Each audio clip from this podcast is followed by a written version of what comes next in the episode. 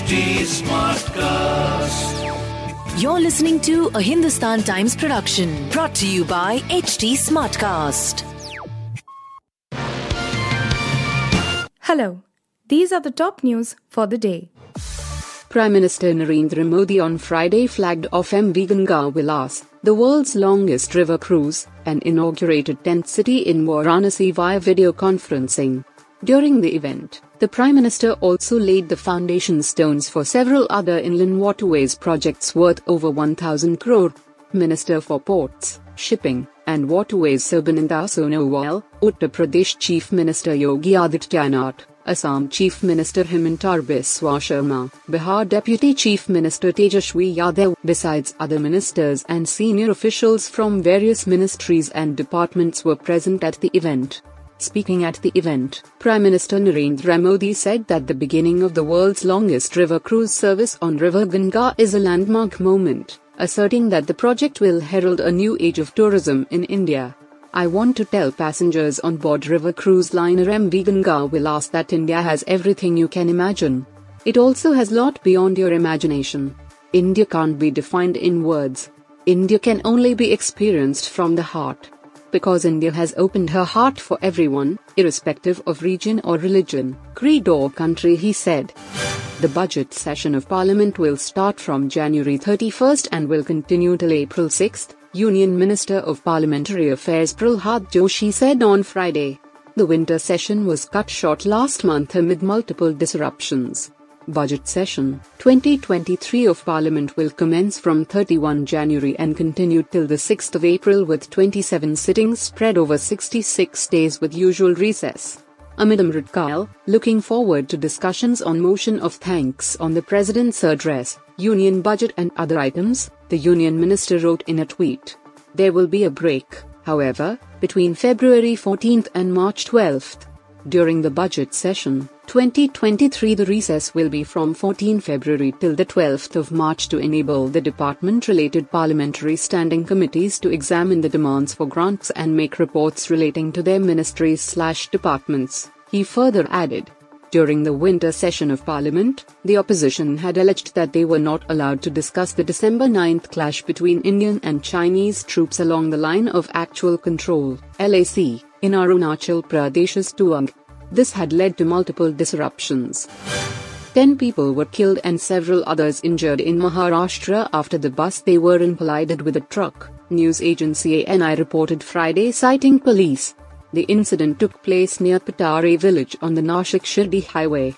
Maharashtra Chief Minister Eknath Shinde expressed his condolences and announced ex gratia of 5 lakh rupees to the kins of the deceased. He has also ordered a probe into the incident by relevant authorities.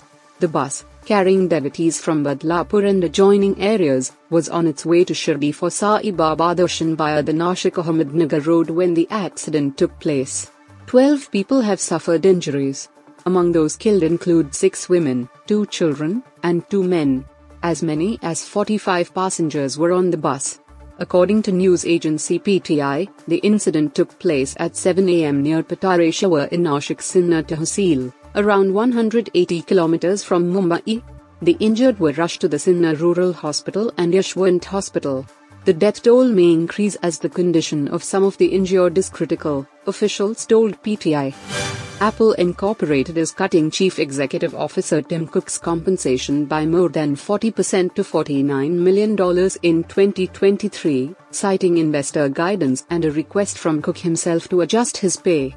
As part of the changes, the percentage of stock units awarded to Cook and tied to Apple's performance will increase to 75% in 2023 from 50%, as well as in future years, the company said in a regulatory filing Thursday. For 2022, Cook received compensation of $99.4 million, including $3 million in base salary, about $83 million in stock awards, and a bonus. That was up slightly from 2021, when his total pay package was $98.7 million. Cook's latest pay was based on balanced shareholder feedback, Apple's exceptional performance, and a recommendation from Mr. Cook, the iPhone maker said in the filing.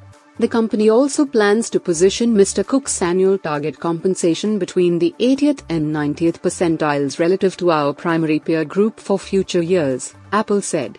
Apple has drawn criticism from groups such as Institutional Shareholder Services about Cook's previous compensation package, but a majority of shareholders voted to approve it last year. ISS, a top advisory firm, complained that Cook's stock would continue to vest post retirement and that half of the rewards didn't depend on performance criteria like the company's share price.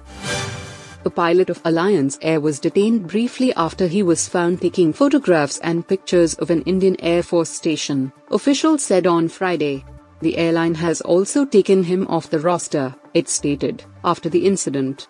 A tweet put out by the official handle of the Port Blair airport read Alliance Air pilot was detained for a few hours by the Indian Air Force after they found him taking photographs and videos of one of their stations.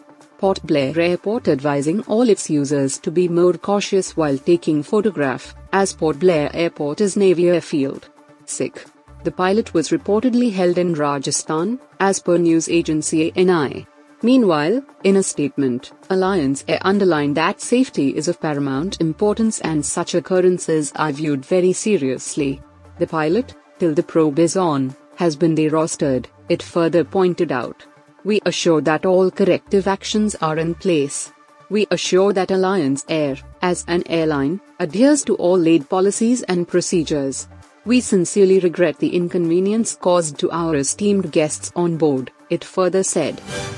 You were listening to the HT Daily News Wrap, a beta production brought to you by HT Smartcast. Please give us feedback on Instagram, Twitter, and Facebook at HT Smartcast or via email to podcasts at hindustantimes.com. Until next time.